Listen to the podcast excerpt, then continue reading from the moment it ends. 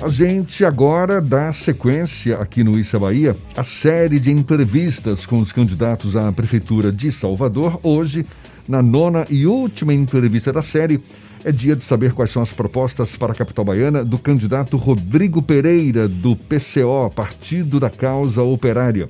Ele tem trinta e quatro anos, nasceu em Simões Filho.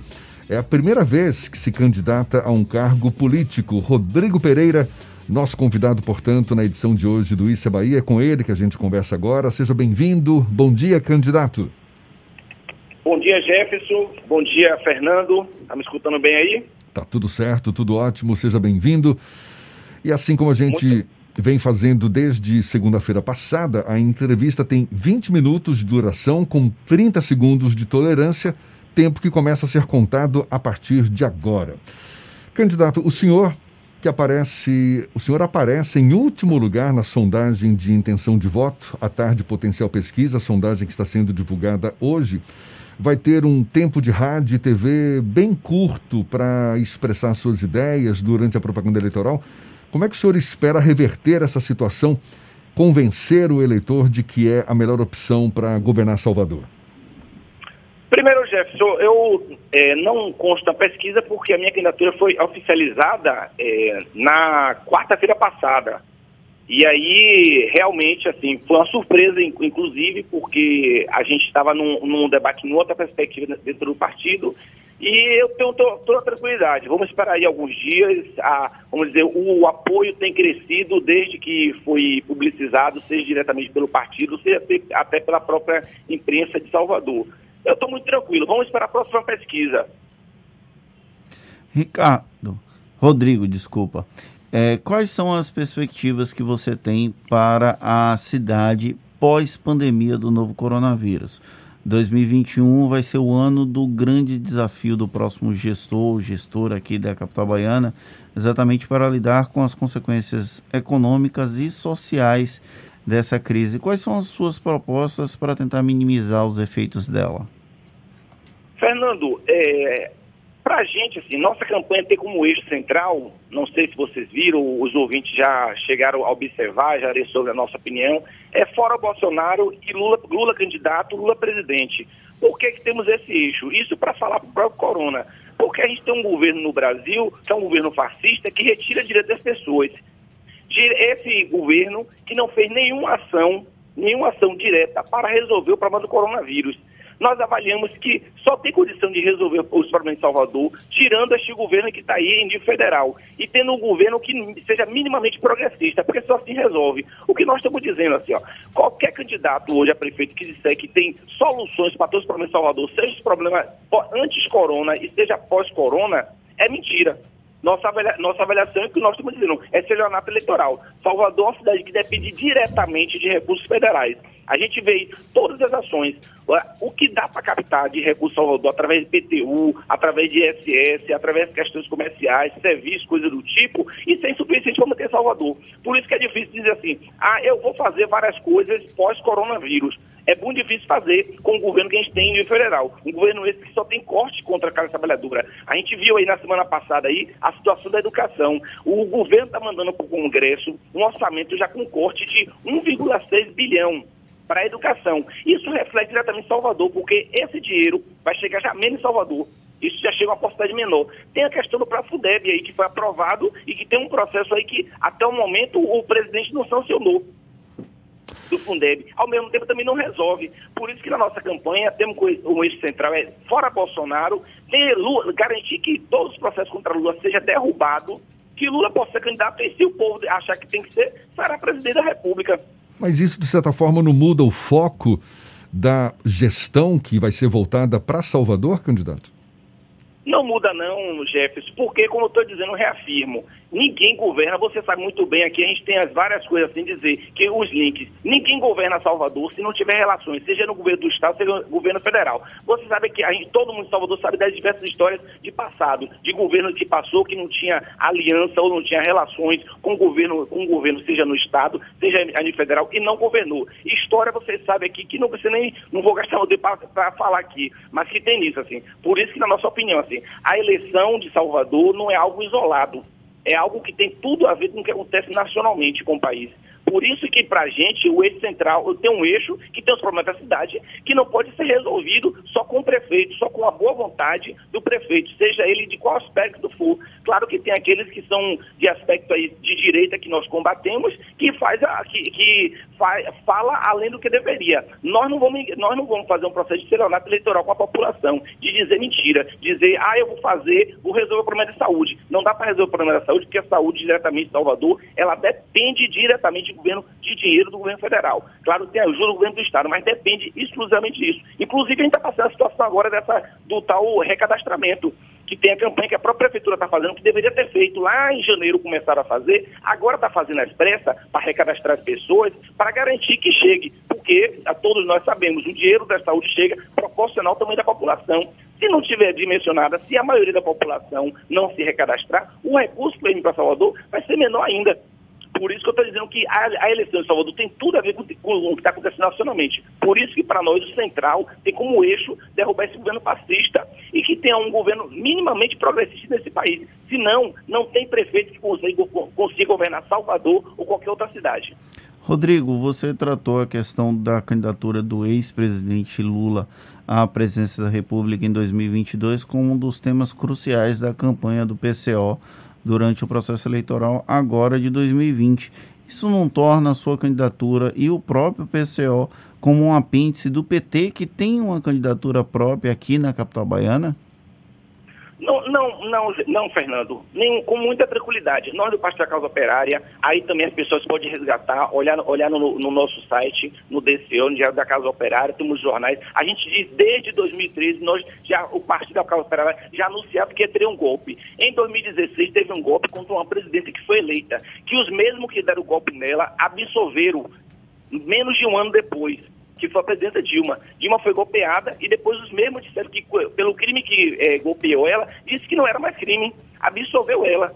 E aí nem, nem tiveram coragem de caçar os direitos políticos. Depois, no processo eleitoral, caçou o presidente Lula. Pegou o presidente, prendeu o presidente Lula, não garantiu nem que Lula gravasse vídeo ou, ou qualquer tipo de manifestação contra o seu candidato. Nós não temos nenhum problema em defender o presidente Lula, porque o presidente Lula é perseguido por essa burguesia e pelos fascistas que hoje governam o país.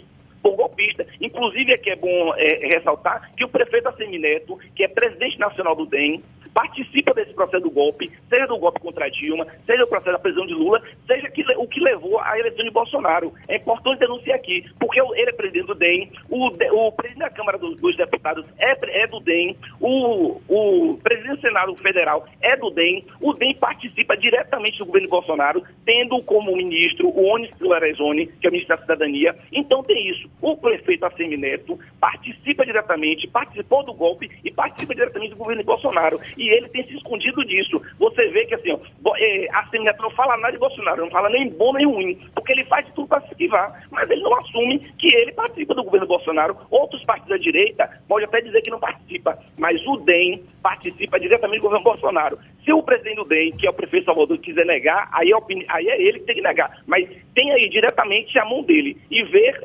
nitidamente aí da relação que tem o presidente da Câmara e o presidente do Senado com o Bolsonaro, que se finge muitas vezes de inimigo, mas são extremamente aliados. Tomam café e almoçam junto praticamente todos os dias. Candidato, o senhor condiciona o sucesso da gestão municipal de Salvador a um apoio do governo federal. O senhor está tocando nesse ponto aí, mas imaginando que o governo Bolsonaro continue no poder ao longo dos próximos anos e sabendo que o P C O se posiciona formalmente contra esse governo, que chances o senhor teria de sucesso na sua possível administração? É, Jefferson, não vamos fazer aquilo que a gente sempre faz e acreditamos. Acreditamos no governo, no governo operário, num governo onde a classe trabalhadora realmente participe. Que, infelizmente, não existe nenhuma experiência no Brasil, porque no resto é tudo farsa. Quando você fala em participação popular das pessoas verdadeiramente no, nas gestões. Nós vamos chamar as pessoas para conversar, vamos chamar os verdadeiros operários, aqueles que realmente constroem todo dia essa cidade. Não é especulação imobiliária, não vamos chamar para conversar com empresários de ônibus, inclusive, a nossa, nós vamos estatizar todos os serviços. Essa, essa questão que, tá, que a gente vive de hoje em Salvador é, um estelio, é, é mais um estelionato eleitoral que a gente vai denunciar aqui, ó. Que é esse processo, assim, ó, o prefeito A C M Neto, lá na sua campanha, lá na sua eleição, na sua primeira eleição, lá em dois mil e doze, disse que ia resolver o problema dos ônibus de Salvador, que ia tirar as, as lapas de sardinha, que a gente chama de lapa de sardinha, e ia botar ônibus com ar-condicionado. Semana passada aí, de, ou semana retrasada, disse que os ônibus com ar-condicionado voltou, que eles teve um probleminha, e o prefeito disse que é porque os, os empresários de ônibus estão falidos. É uma absurda mentira isso. Nós vamos chamar a nossa gestão, tendo o Bolsonaro, claro que é assim, ele, nós aqui vamos ter um exemplo para todo o país de luta para derrubar esse governo fascista. Nossa luta vai ser essa. E vamos chamar o povo. A maioria da população quer derrubar Bolsonaro. Nós fazemos ação praticamente todos, todas as semanas na Estação da Lapa, nas principais bairros de Salvador, em Cajazeira, no subúrbio. A gente só ouve as pessoas falando isso. E nós agora temos um sentimento na população para isso. O que falta é impulso. Por isso que a nossa campanha tem como desejo impulsionar e organizar a classe trabalhadora para derrubar esse governo fascista. Salvador tem uma série de gargalos em áreas cruciais, exemplo da saúde e da educação. Quais são as suas propostas e projetos para essas áreas específicas? Eu, eu reafirmo, não tem condição de resolver esses problemas que, como eu disse... É, e aí, assim, é importante denunciar o prefeito A C M Neto, que, foi, que, que pratica esse leonato eleitoral em Salvador, que praticou durante seus dois mandatos. Agora também é importante ressaltar que todos os prefeitos anteriores fizeram isso, que chegam a dizer assim, ó, chega na maioria dos casos, as, as gestões quando chega a gestão nova, vai no posto de saúde, pinta o posto de saúde, diz que fez uma mega reforma e diz que resolveu o problema. Não resolveu, não existe é, posto de saúde acessível para todas as pessoas. A gente vai em vários bairros de Salvador, a gente vê a superlotação, entregando ficha, entregando ficha até para vacinação, que isso é um absurdo. Postos de saúde que malmente tem a vacina e ainda entrega a ficha, entrega a senha, a pessoa é obrigada a ter que pegar uma senha para se vacinar. É uma situação de extrema desigualdade. Quando você vai para os bairros do centro, que você vê os postos de saúde vazios. Eu ando aqui, pela, eu ando pela cidade toda. Você vai em vários postos na região mais central da cidade, os postos estão vazios. E em compensação, os postos da, da periferia, os postos que deveriam ter muito mais médicos, muito mais serviços, estão superlotados. É uma questão, claro, de dimensão. Tem um processo aí que é, que é, é nitidamente incorreto do método. Sendo que assim, o setor que é privilegiado, que mora no centro, que uma grande parte tem plano de saúde, beleza, se não, não quer, quer no posto, que custa no posto, eh, se você fizer um bom posto de saúde, por exemplo, no subúrbio ferroviário, que se desloque até lá. Agora você tem um processo de subutilização, que você chega em posto de saúde nessa, nas regiões centrais, os funcionários, não por culpa dele, mas eles estão lá à disposição, mas não tem quem atender. E isso tem um processo de, de essa dimensão. Ao mesmo tempo, da questão saúde, vem a questão da educação, que tem uma hiperdesigualdade. Você pega uma escola, uma escola de ensino básico do município e outra, e outra particular, você vê, é tudo, é tudo é, é, faz um processo até de chacota com o povo, porque a estrutura que tem a educação em Salvador é um grande absurdo. Isso aqui também ressaltar o método e a forma que também que o, a prefeitura utiliza de relação com os funcionários e principalmente com os professores aqui, que é uma categoria muito importante, mas tem uma relação de muito ruim, tem, uma, tem um problema de, de professores, tem uma vacância aí que nós sabemos, que assim, tinha o, Salvador tem quase cinquenta por cento de professores que são do REDA, são REDA, não são professores é, é, concurso, fez o último concurso aí, chamou alguns, não chamou todos, aí veio a pandemia, disse que não ia chamar, está nesse processo aí, tem vários desses problemas aí que tem que resolver, mas eu ressalto aqui, esses problemas não resolvem exclusivamente Salvador, porque os, o recurso da saúde e educação, ele vem diretamente do governo federal. Se não tiver um governo comprometido com essas pautas, não tem condição. E aqui eu vou ressaltar um outro exemplo aqui, que me veio aqui a cabeça, que eu lembrei aqui. É, antes ainda do golpe até a presidenta Dilma, ela garantiu para Salvador umas centenas aí de creches. E o prefeito da A C M Neto naquele período se recusou, porque a contrapartida da prefeitura era só arrumar o terreno, arrumar a área, regularizar a área, e o governo federal teria dinheiro para construir essas creches. Por exemplo, essas creches não foram construídas. Salvador tem um déficit enorme de creche. Tem um problema enorme, tem uma série de mães aí de família que querem trabalhar, desejam trabalhar, precisa trabalhar, não pode trabalhar porque não tem com quem deixar seu filho, porque esse processo vai deixar com a vizinha do lado, vai ter que pagar alguma coisa. Muitas vezes, muitas vezes a vizinha do lado também tem outro tipo de compromisso. E não existe, tem um déficit e tem tudo, por isso que eu digo aqui, ó, quem prometer fazer, por exemplo, vou dizer aqui, trinta creches no Salvador, para resolver, não resolve, mas pelo menos para minimizar o problema, o déficit de, é, do ponto de vista de ter creche, é estelionato eleitoral, porque são recursos que vêm diretamente do governo federal, vêm através do Fundeb e de várias outras fontes da, da, do Ministério da Educação. Por isso que nós ressaltamos isso. Precisamos ter um governo a nível federal, um governo que seja, no mínimo, democrático, porque esse que tem aí não tem condição de resolver. Candidato, a gente está conversando aqui com um candidato do P C O à Prefeitura de Salvador, Rodrigo Pereira. Como é que o senhor pretende manter a relação com a iniciativa privada, que a gente sabe em várias ocasiões, como agora, em tempos de pandemia, tem reclamado da falta de interlocução com a gestão pública, de que não é ouvida devidamente na tomada de decisões?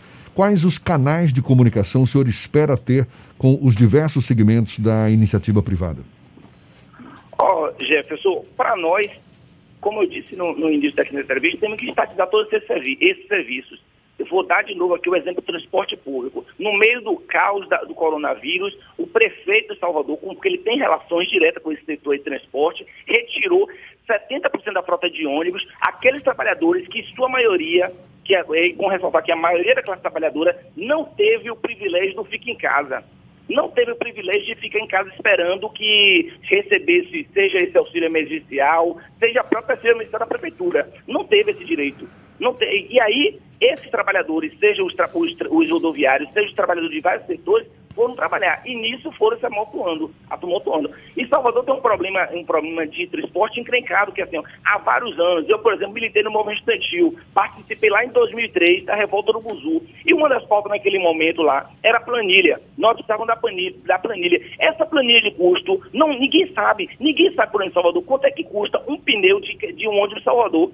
Porque a gente não, não é público isso, todo mundo procura. Tem vereadores aqui em Salvador que reclamam que eles não têm, não têm acesso. O cálculo para aumentar a tarifa é feito entre o prefeito, o secretário de, de, que discute a questão de transporte e as empresas. Não tem um diálogo com a população. Para a gente tem que estatizar esse serviço, que esse hoje é um problema que é central para a cidade. Estatizar esse serviço. Não tem condição. Esse setor, e tem um setor é, empresarial que só quer ganhar dinheiro. que só quer ganhar, ganhar dinheiro da população e depois se mandar. E eu vou citar aqui o exemplo, por exemplo, do carnaval. Você estava falando anteriormente da, da inviabilidade da, pela situação da pandemia de ter carnaval, que inclusive eu concordo. Mas assim, a gente vai dizer, o carnaval de Salvador virou um esquema para vários ganhar dinheiro, depois se mandar. Muita, mais, mais de setenta por cento das pessoas ganham dinheiro em Salvador, praticamente não tem uma relação direta com a cidade, não vive o dia a dia da cidade. Inclusive, ressaltar que faz uma crítica, a maioria desses artistas, desses grandes nomes nacionais, por exemplo, que ganha dinheiro em Salvador no carnaval ou faz seus ensaios aqui em Salvador, não mora na cidade, não tem contribuição direta no, nos outros nos outros dias, só tem a contribuição durante um ou dois meses, outros só tem a contribuição no carnaval, durante aquela semana do carnaval, durante sete dias. Depois esquece a cidade, ou vive só de, de questões assistenciais. Nós vamos fazer isso. Inclusive, quero dizer aqui, o carnaval para a gente tem que derrubar esse negócio de camarote, esse processo de privilégio, camarote que cobra, que, que cobra mil reais, dois mil reais por, por noite. Isso que qual é a classe trabalhadora que faz? E nesse processo aqui, também fazendo uma crítica, desmontou o carnaval do centro, o carnaval popular, o carnaval que é do povo, e desmontou intencionalmente. Por que desmontou intencionalmente? Porque aqui na, na parte central da cidade é difícil você fazer camarotes, fazer aqueles mega camarotes que eles fazem na hora de Salvador. Com isso, desmontou. Sem, o que a gente viveu, eu, assim, eu fiquei triste esse ano, chega, chorei em alguns momentos, quando a gente vê essa avenida aqui, dez horas da noite, em plena, em plena segunda-feira de carnaval vazia, não tinha um não tinha um trio, não tinha uma caixinha fornecida para esse processo. E para nós é isso. Assim, o, infelizmente, grande parte, não são todos, mas que grande parte daqui, do setor empresarial de Salvador são aqueles setores que só faz sugar a população e não devolve para a cidade. E esse é um problema. Por isso que, para a gente, os serviços centrais da cidade vão ser todos estatizados. Seja a questão do transporte, seja a questão, se está aqui, do próprio lixo.